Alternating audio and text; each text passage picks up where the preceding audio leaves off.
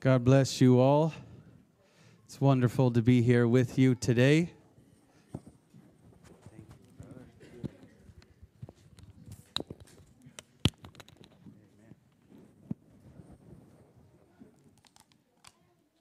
Amen.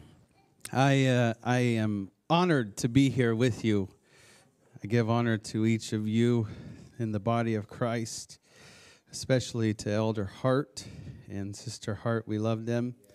I'm thankful that he asked me to be here and, and speak today. We give honor to our bishop and to give honor to my wife as well. We, we had a wonderful time this past week at the Landmark Conference in Stockton, California. That was beautiful. I'm sure you're going to hear more about that uh, as time moves on, so I don't want to try to do any more recap uh, than necessary of that today. But um, the, there is just a there is a common thread, and there's a, and there's a spiritual principle that when the Lord is is speaking that the church that has an ear hears what the Spirit is saying. And uh, I, like, like I said, I'm not going to take the time to go through and try to share much of that. I, am sure you will be hearing more about it um, as time goes on.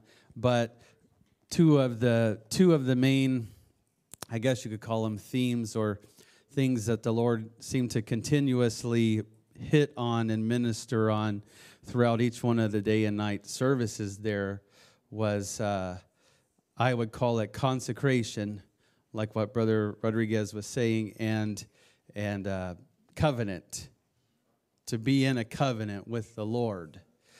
I, I want to take some time and read from the book of Judges, chapter 2. This, this chapter highlights some, some key elements, key portions of those two things consecration and covenant. And it's, it's really kind of a recap of the early stages of, of the, the Lord's dealing with the children of Israel. And he made a covenant, if you remember, he made a promise to Abraham. And he said, I'm going to make of you a great nation, and uh, your children, your descendants, are going to be my people, my chosen, my special people. And I'm entering a covenant with them. I'm entering an agreement, a promise with them.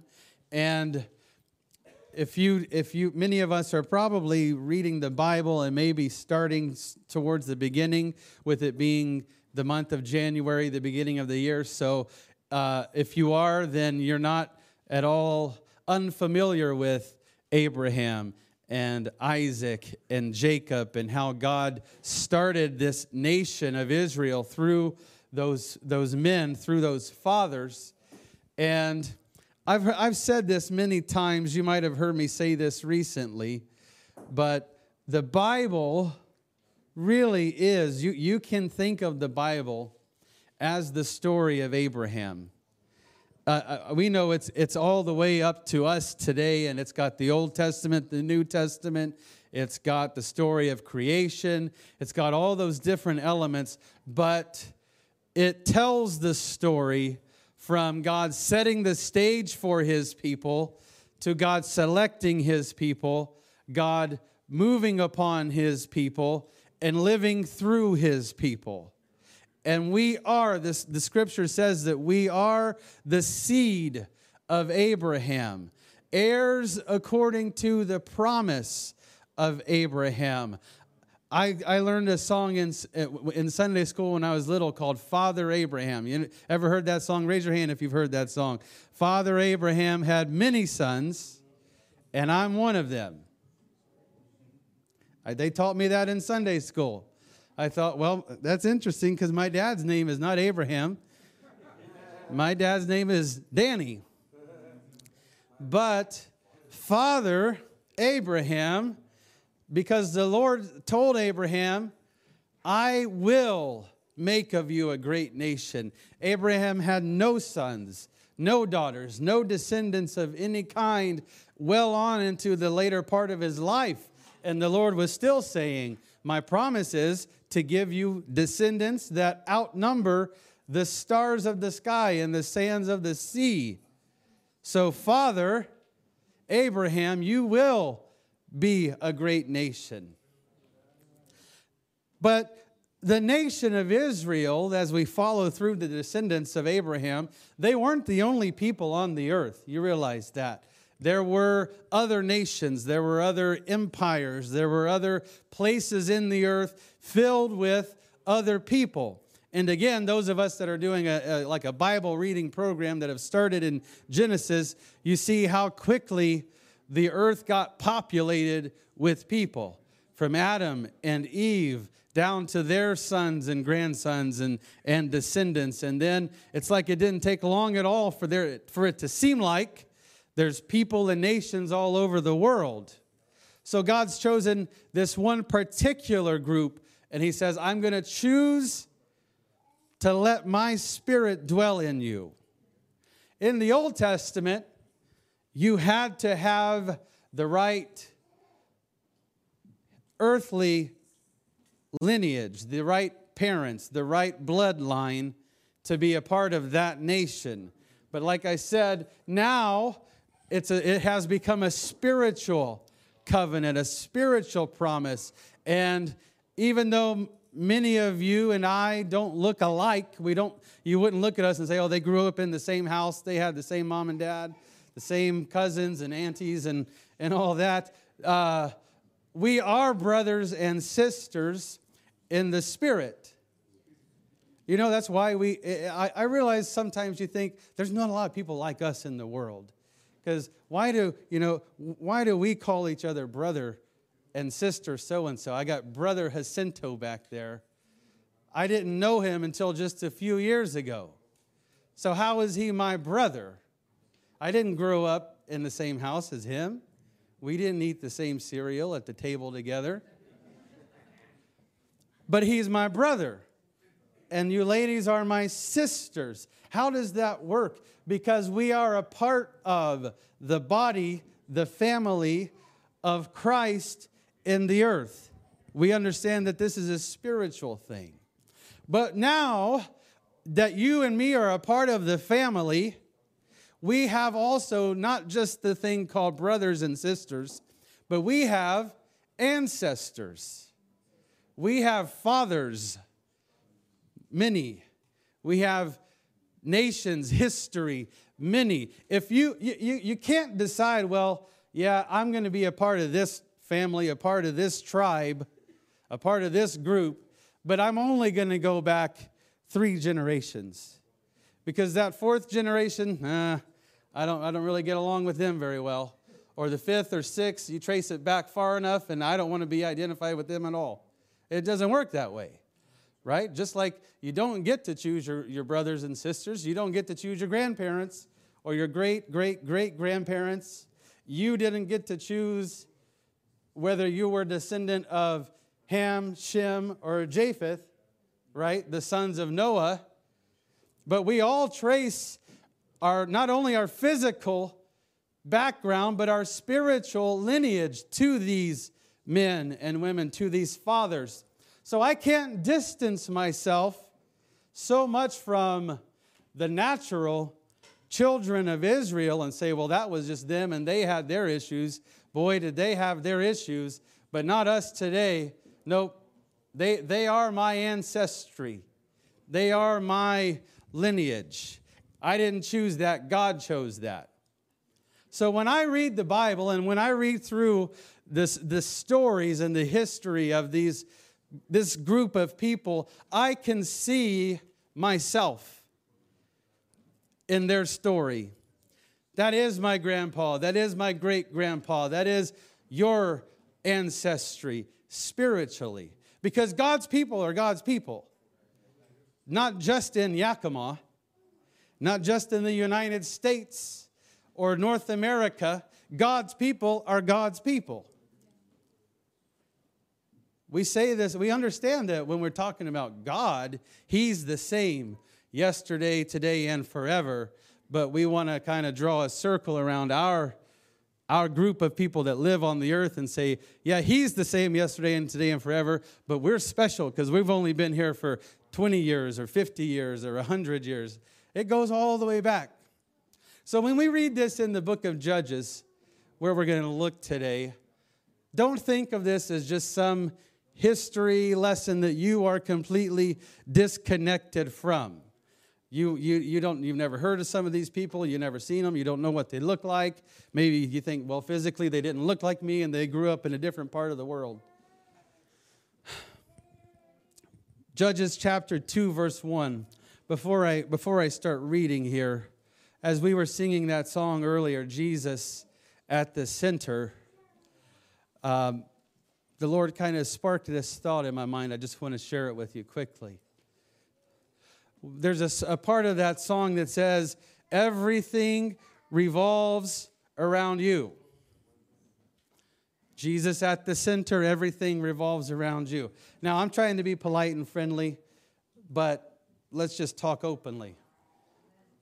Have you ever met somebody, or maybe, maybe you've just heard this, other people say this?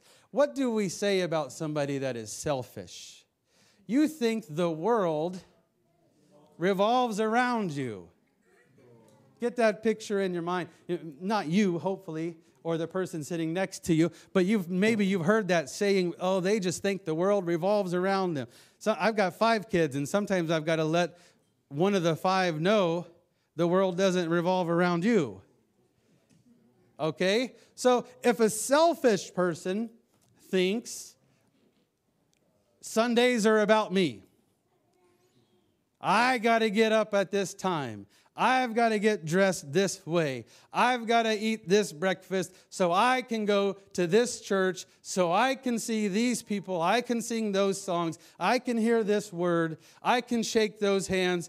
What is that? That's a, that's a mindset that says this is revolving around me. And then it's not only a Sunday thing, it's a Monday through Saturday thing. I've got to get up. I've got to go to work. I've got to work my job. And if my perspective is not right, I see the world revolving around me. But like that song says, the right way to look at it is Jesus, you're the center. And everything revolves around you. Lord, you woke me up today. I get to go participate in your kingdom today. I get to do your will today. Lord, if you're speaking to me and telling me I need to adjust something in my life, change something about my life, I'm not making that about me. I'm making that about you. I'm putting you at the center. I'm making my life revolve around you, Lord. Judges chapter 2, verse 1 And the angel of the Lord came from Gilgal to Bochim and said, I made you to go out of Egypt. Everybody say, out of Egypt. So that's going to give you just the idea of where we're, what we're reading about. I made you go out of Egypt.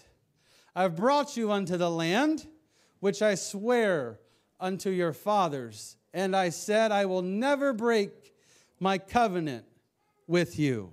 Everybody say covenant. covenant. I swore that I would not break my covenant with you. When God makes a promise, he intends to keep that promise. Verse 2 And you, everybody say, me. me. You shall make no league with the inhabitants of this land. I'm going to try to go quickly. But the, the word league, maybe if you've ever done a type of a recreational sport as a part of a league, you understand a little bit about what, what does a league mean. I played softball for a while in a, in a, a recreational softball league right there on Lions Park, right across off 82. And you, if you've driven past uh, Walmart on the left, f- softball fields on the right, you know where I'm talking about. There was a time I played in a league on those fields. Me and you couldn't just go there right now and expect everybody to show up well, we got a game today. No, it's within the league. The, the, the league sets the rules, the parameters. We show up at Tuesday at 7:30 and then there's a game. And you won't feel foolish just walking out there by yourself, but everybody will be there. And then you got to wear the uniform, you got to bring the equipment, you play the game, you got to follow the rules. You can't just decide, well, there's only two of us, but yeah, sure, we'll take on all 10 of you. No, not in the league. The league has rules. That's a lot different than let's just say, okay, everybody that wants to play softball today after church, let's all go out to the field and we'll just see who shows up and see how it goes. There, there's a difference. In the league, you got to follow the rules. So, what the Spirit of the Lord is saying here to the people is don't make a league with the inhabitants of this land. I'm giving you this land, and there's already people that live there. Don't go join their leagues. Now, I'm not preaching against softball or recreational sports. Don't misunderstand me. But the, the, the issue is when you join an agreement that people of the land get to set the rules about, you will be expected to follow those rules. If one of the rules is, oh man, here we go. If one of the rules of the league is you play on Sunday, you, you play on Saturday, and if you win, you play on Sunday. Well, that's a rule in the league. Why would the Lord care about that? Because if I know that the Lord has told me on Sunday I need to be at the house of God at 11:15 for church service, but my league says, well, on the game's at 11 o'clock on Sunday oh, wait a second, that got real serious real fast. Because what happened? I'm, I'm, uh, I got these rules I can follow, or I got these rules I can follow. And I can't do both at the same time. The Lord is telling his people when you get to the land that's full of people that I'm not their God, don't make an agreement with them. Don't join a league with them. Yea, you shall throw down their altars, but you have not obeyed my voice. Why have you done this? Verse 3 Wherefore I also said, I will not drive them out from before you, but they shall be as thorns in your sides, and their gods shall be a snare unto you. If I would, the Lord saying, if I would have had my way, I would have kicked them all out it would have been a vacant land. If, eh, you wouldn't have to share it with anybody. Their gods wouldn't be an issue to you. Their rules, their leagues wouldn't be an issue to you. You just get to go in and do your thing, our thing, our way. But God said, since you haven't kept your part of the covenant, the agreement, I'm not keeping my part. I'm not going to kick them out of the land. I'm going to let them stay there, and I'm going to force you to have to try to live my way among them. That's just what the Lord's saying here. They shall be as thorns in your side, their gods shall be a snare. That means a trap to you. Verse 4 And it came to pass when the angel of the Lord spoke these words unto the children of Israel that all the people lifted up their voice and wept. Everybody say, weeping they hear this word and they start, their response is, Oh God, why am I in this predicament? Why did you make this so difficult on me? I realize I didn't follow your rules. Next verse, verse 5. They called the name of that place Bochim, which means weeping. And they sacrificed there unto the Lord. Verse 6. When Joshua had led had let the people go, the children of Israel went every man unto his inheritance to possess the land. Oh, that doesn't. Uh, why are we not seeing rejoicing? Oh, they wandered through the wilderness for so long. They were led out of captivity to the promised land. They went through so much trial and torment to get to this promised land. And when Joshua finally says, There's your land, go to it, it's not with rejoicing, but it's with weeping because the Lord had to, had to stop and remind them, Yeah, we got here. but look at the circumstances under which we got here. My promise, my plan was to take you directly point A to point B. But instead, we had that whole detour. Everybody say covenant. Say agreement. Because my covenant and my agreement was not followed. That's why we're coming into the land under these conditions. Let's keep reading. Verse 7. They get to the land, they get to their inheritance. And the people served the Lord all the days of Joshua and all the days of the elders that outlived Joshua. You see this? They made it to the promised land. Moses died before, remember? And he passes the baton on to Joshua. Joshua leads them into the promised land. He lives for a while once they get there, and he dies. While he was alive, they followed, they served the Lord. And then while the other elders that were that outlived Joshua but came in the land with Joshua, when they died, until they died, the people served the Lord.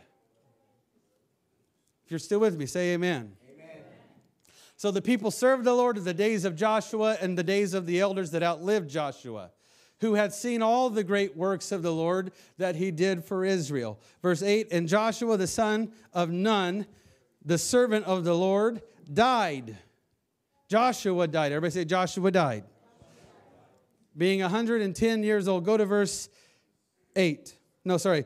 Go to verse 10. And also, all that generation were gathered unto their fathers. That means they all died. Joshua's generation, it's a, it's a funny, fancy way of saying they died. They were gathered unto their fathers. All that generation passed away. And there arose another generation after them, which knew not the Lord. In the promised land that they had worked so hard, waited so long, strove so difficultly to get to this land. As soon as that generation all passed away, there arose a new generation that knew not the Lord or the works that he had done for Israel. It's just like a it's like a bunch of people looking around saying, How did we even get here? I don't know how we got here. Somebody one time said something about some frogs, and, and we got here. You know, as, I don't know, I don't have the complete understanding. Somebody said something about an ocean parting, but, you know, I didn't see it. You, they didn't see it. We don't know how we got here. We just know we're here. They didn't know the Lord, they didn't know the works the Lord had done for Israel. Verse 11 the children of Israel did evil in the sight of the Lord and served Baalim. And they forsook the Lord God of their fathers, which brought them out of the land of Egypt and followed other gods. What did he say? Because of this, the agreement being broken, I'm not driving the people out of the land. There are going to be thorns in your side, and their gods are going to be snares, traps to you. It didn't take very long at all. It took one generation passing away for us to see. He was right. Those gods were a snare, were a trap, and we see them serving, following the gods of the people around them. They bowed themselves unto them and provoked the Lord to anger. Verse 13 And they forsook the Lord and served Baal and Ashtaroth. And the anger of the Lord was hot against Israel, and he delivered them into the hands of the spoilers that spoiled them, and he sold them into the hands of their enemies round about, so that they could not no longer stand before their enemies. What a tragic thing it is to be a captive in the promised land. I thought the promised land was going to end all of the struggle. I thought once we got out of slavery and bondage to the land that's flowing with milk and honey, I thought it was just going to be good times. I thought it was just going to be easy and no, no struggles, no worries. And the Lord says, No, You forsook me and my ways. You didn't remember me and my ways. You didn't follow me and my ways. You've chosen this path. You've chosen to end up in this condition so that they could not any longer stand before their enemies. This is, mm, this is the same group, the same nation of people. It's a generation removed, but it's the same family of people that were kicking out whole armies from town to town to get where they got. They'd move into this nation and they'd march around some walls, and those walls would fall, and the Lord would give them victory. They'd go to the next town, and they'd say, You don't even have to fight us. We heard what happened in the last one. Here's the keys. I'm not going to fight you. I surrender. And their, grand, their grandchildren get to the promised land. Their sons and daughters, their grandchildren get to the promised land. And the Lord's saying, I can't even fight for you in your own land. I can't help you withstand the enemy in your own land. Because of this thing called the covenant, the promise, the agreement, I'm willing to hold up my end, but there's two parties to this. There's two sides to this.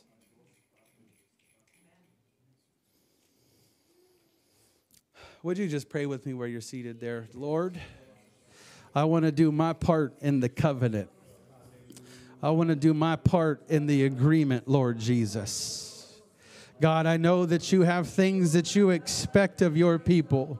You have things, God, that you ask of us, that you require of us. Lord, I'm not just trying to make this easy and, and painless, Lord, and expecting you to do all the work for me. Lord, I am willing to do my part, God, in this covenant, in this promise, in this agreement that you have with me. Lord Jesus, let's keep reading. Verse 15 Wherever they went out, the hand of the Lord was against them for evil, as the Lord had said, and as the Lord had sworn to them, and they were greatly distressed. Verse 16 Nevertheless, that's a big word, but I'm thankful because it means even though. Even though they had lived in these conditions, nevertheless, the Lord raised up judges. I'm going to put men and women in charge to try to reinstitute, to try to reinstate my, my rule, my laws, my ways because I'm in this covenant, I'm in this agreement. If just if just one child would turn back to me and say, "But I am a, I'm the seed of Abraham and Isaac and Jacob and God, I know you made a promise to them. And oh, my brothers, they need you. My sisters, they're falling off the wagon. But God, I'm holding you to your word and I'm going to do my part." Then God hears that and God sees that and He says, That's my child, and I've got a covenant with them. And thankfully, we had enough of our ancestry that decided we are doing wrong and we need to do right. And so it says, The Lord raised up judges which delivered them out of the hand of those that spoiled them. And yet, so it was all good? Not quite. The Lord raised up judges. What do judges do? They tell you right and wrong.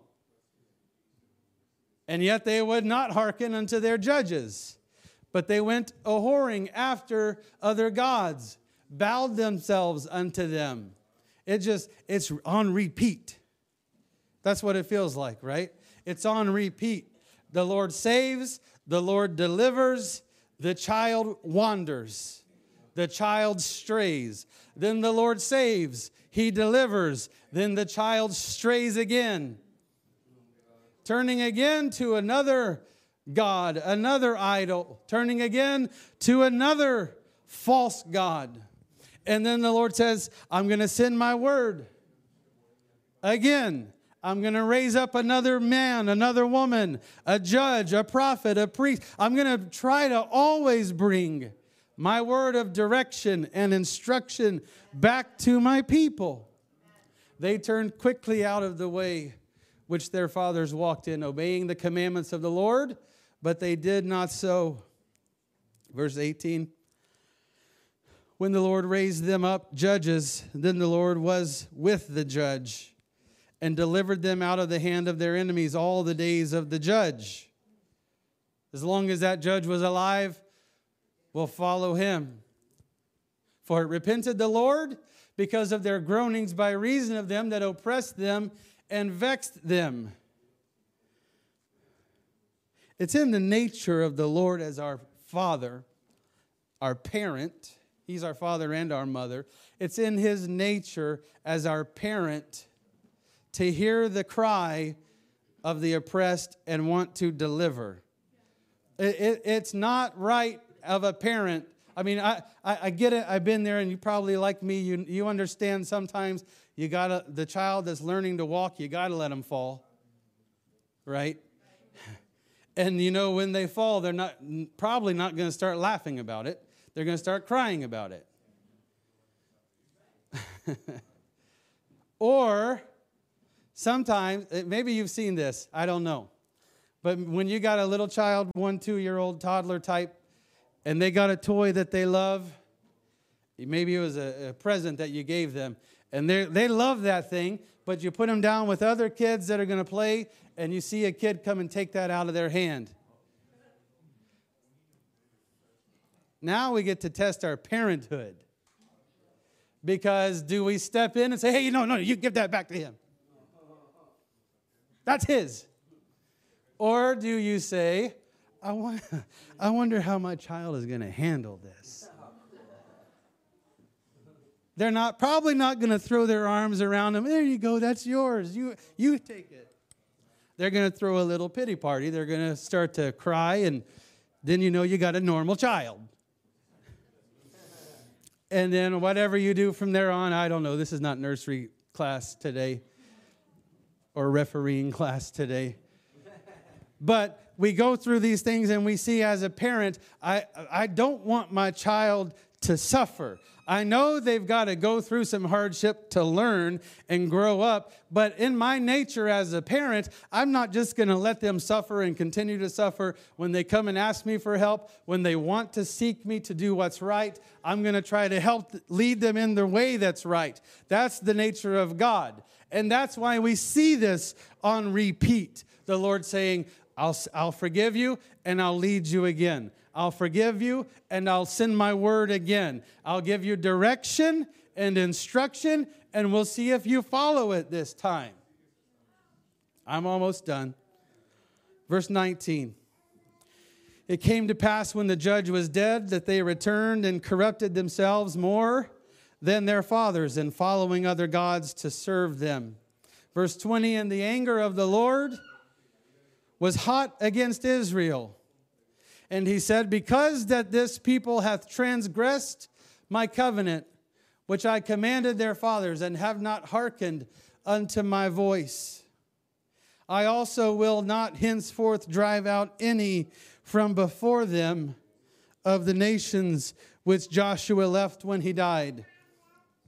Verse 22 that through them I may prove, everybody say, prove, that I may prove Israel my people, I've got to prove them. I've got to test them. I've got to challenge them. I've got to see if they're really going to do what's right. Whether they will keep the way of the Lord to walk therein as their fathers did or not. Therefore, the Lord left those nations without driving them out hastily, neither delivered he them into the hand of Joshua. You can stand with me. I, I want to read two more verses. Isaiah chapter 43. Isaiah 43 and 18. As you're turning there, just let me let me tell you one quick story from Landmark that the Lord really spoke to me in this moment because we're talking about the Father that that loves and forgives and teaches and proves and tests and challenges, does all these things. That's the nature of God, our Father. And we're talking about children that stray versus children that want to follow and obey.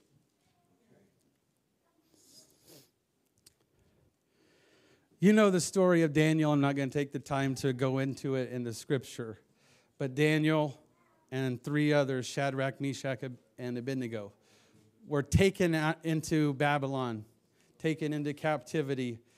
And because the favor of the Lord was upon them, they were, they were put with a, uh, you could call it the elite group of Babylon. And the king said, or the king's servant said, You all are special. We're going to give you the best food, the best wine. We're going to let you have the best diet of everybody in the land because the king has chosen you. But these four Hebrews, they said, It's not right for us to partake of that. When the preacher mentioned that story there at, at Landmark, he said they must have had good parents. I, the Bible, uh, to my knowledge, doesn't go into detail about their parents, but I see the point he's making. At, at an early age, these were likely teenage boys. At an early age, they knew, man, that steak probably tastes good. You know, they got some good chefs here, I bet. They know how to cook a steak. They know how to press a wine, add the right amount of sugar in there. I'll bet it tastes so sweet. But you know what?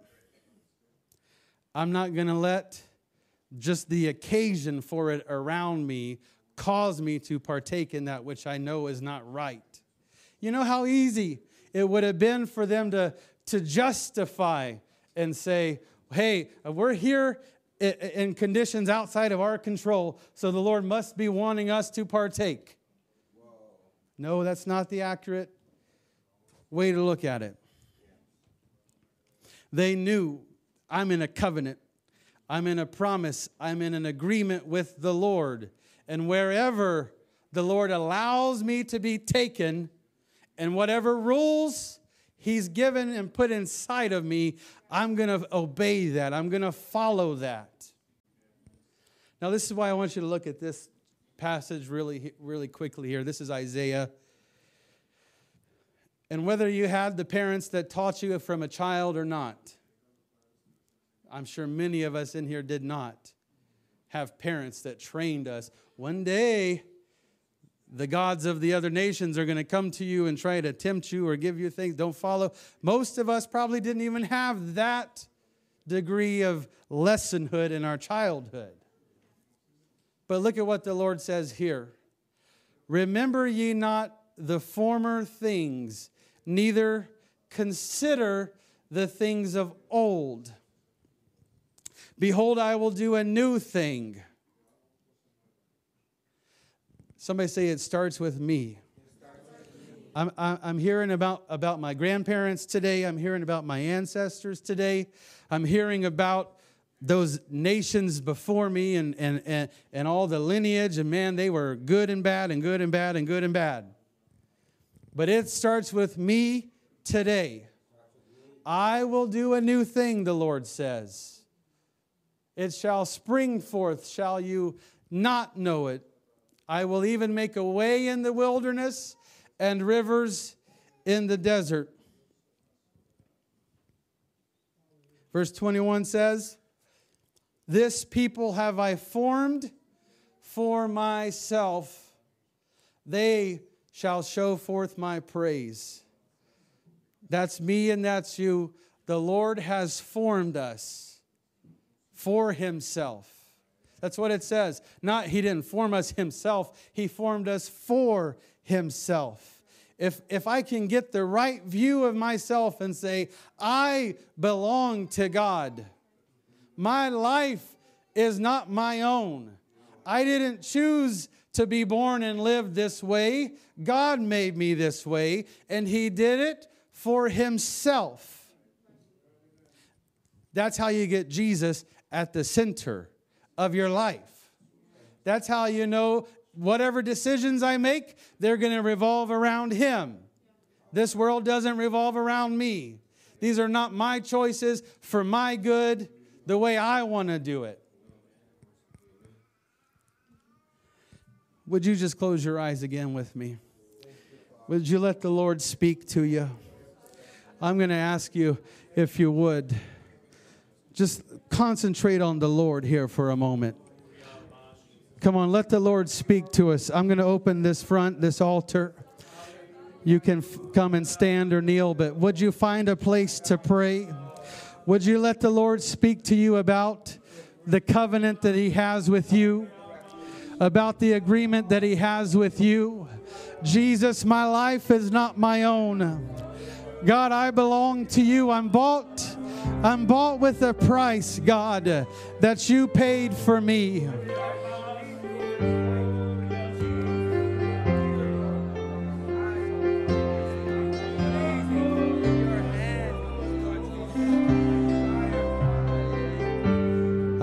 I want us to I, I want us to all pray us this way together before we go forward and we pray individually because like i said I, I, I, see myself when i when i read this scripture we're reading about centuries ago but i see myself because those are my people and yes there's times that the lord sends clear instruction and i know what's right and wrong and i do wrong and then he sends instruction again. He says, This is your chance to get right.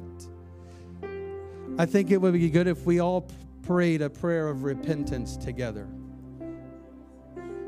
Repentance simply says, I did do wrong, but I want, with the help of God, to do right. Let's pray that. Lord Jesus, God, I thank you for this chance to get right before you. God, I want to be in right relationship with you. I want to be on the right side of this agreement with you, God, in this covenant with you, Lord Jesus. I pray, Lord, and I thank you for forgiving me of my sin. I thank you for washing me and making me clean, Lord Jesus, creating a new heart, a clean heart inside of me. I'm thankful for it, Jesus. I receive the work of your blood today, God. I receive the work of your promise today in my life, Lord Jesus. Come on, why don't you just begin to talk to the Lord and let Him talk to you? Jesus, in your name. Come on, the Lord wants to establish some new covenants here today between you and Him. He's making His word known to you. He's making His direction known to you. He's going to raise up judges. He's going to raise up prophets. Those that say, This is the right way. This is the Word of God. This is the direction of God.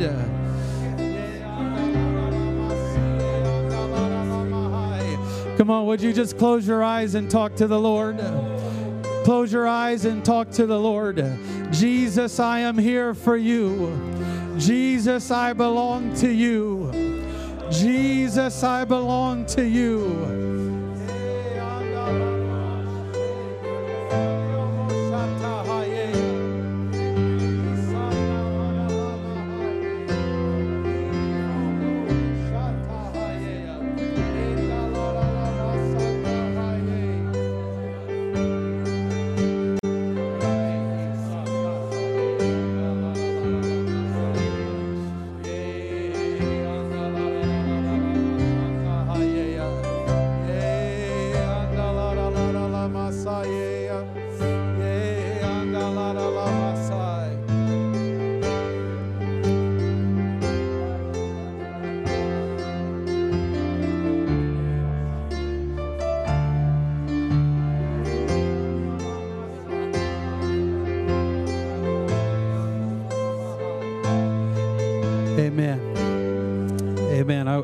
Say one more thing here.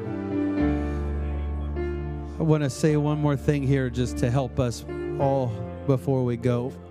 I mentioned earlier things that we do that just make us unlike other people, things that make us a little strange, a little different sometimes, like calling, calling you brother, calling you sister, most people don't do that or don't understand why we do that.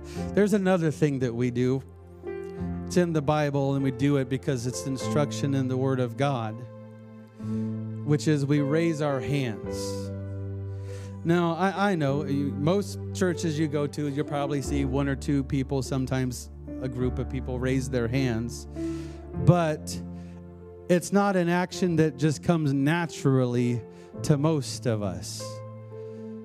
If you've been going to church a long time, sure, you've probably gotten somewhat more comfortable with that. But if this is new to you, or maybe you just think, I'll let Brother Lewis do it because he looks like he enjoys it. It's in the Bible, and it's instruction of God to his people, all of us. We don't just raise our hands because it feels good. We don't just raise our hands because somebody else in the room is doing it or because we saw it somewhere. It is instruction, just like the scripture says clap your hands, lift your voice, all those things. We do those things, and it says to raise your hands. Before we go today, I think it would be awesome. I think it would be great and it would be in order if we all together would raise our hands as a sign of worship and surrender to the Lord. And then just raise your voice to the Lord as well. Can we do that? Lord, I love you. Lord, I love you. I worship you, Jesus. You are good to me, God. Oh, I'm thankful to you, Jesus. I'm thankful that you love me, God. I'm thankful that you care for me, Jesus that you watch over me, God. I'm thankful, Lord, for your promises to me and to my life. I'm thankful for your hand and your power. God, I'm thankful for your love. God, I'm thankful for all that you've done. I shouldn't even be here, God, but I'm thankful you've made a way for it. I'm thankful you've provided a way for me in my life. I worship you, Jesus. Come on, let your heart worship the Lord. Let your heart pour out worship to the Lord. Hallelujah.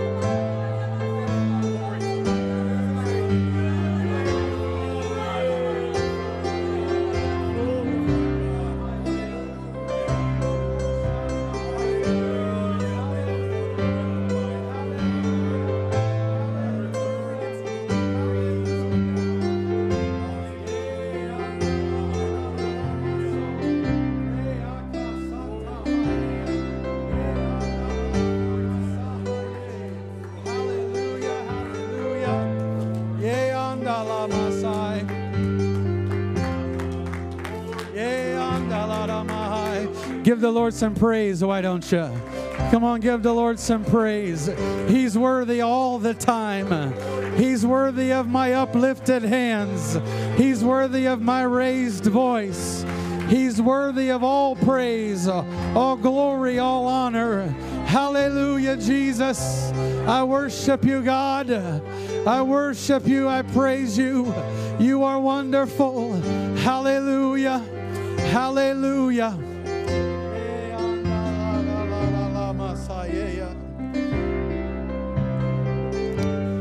Hallelujah. I want to encourage you before we go today. I want to just encourage you. Part, if my heart, if my will is to say, I want to be in a good relationship with God, I want to obey Him, serve Him, love Him. Part of that ought to be, I should be more comfortable than what I am to praise the Lord to worship the Lord. This is not like a, a, a rah rah thing, like, come on, we do this because we're in church. This is, He's so good to me and He deserves so much praise that if I can't even clap my hand or raise my hand to the Lord, that has nothing to do with Him. That has everything to do with me. And if I'm talking today about working on me, in my relationship with Him, I'm challenging all of us. Let's get a little more comfortable. Let's get a little more comfortable in my expression of praise and worship to the Lord. Amen. God bless you. I love you. You're dismissed. Greet one another in Jesus' name.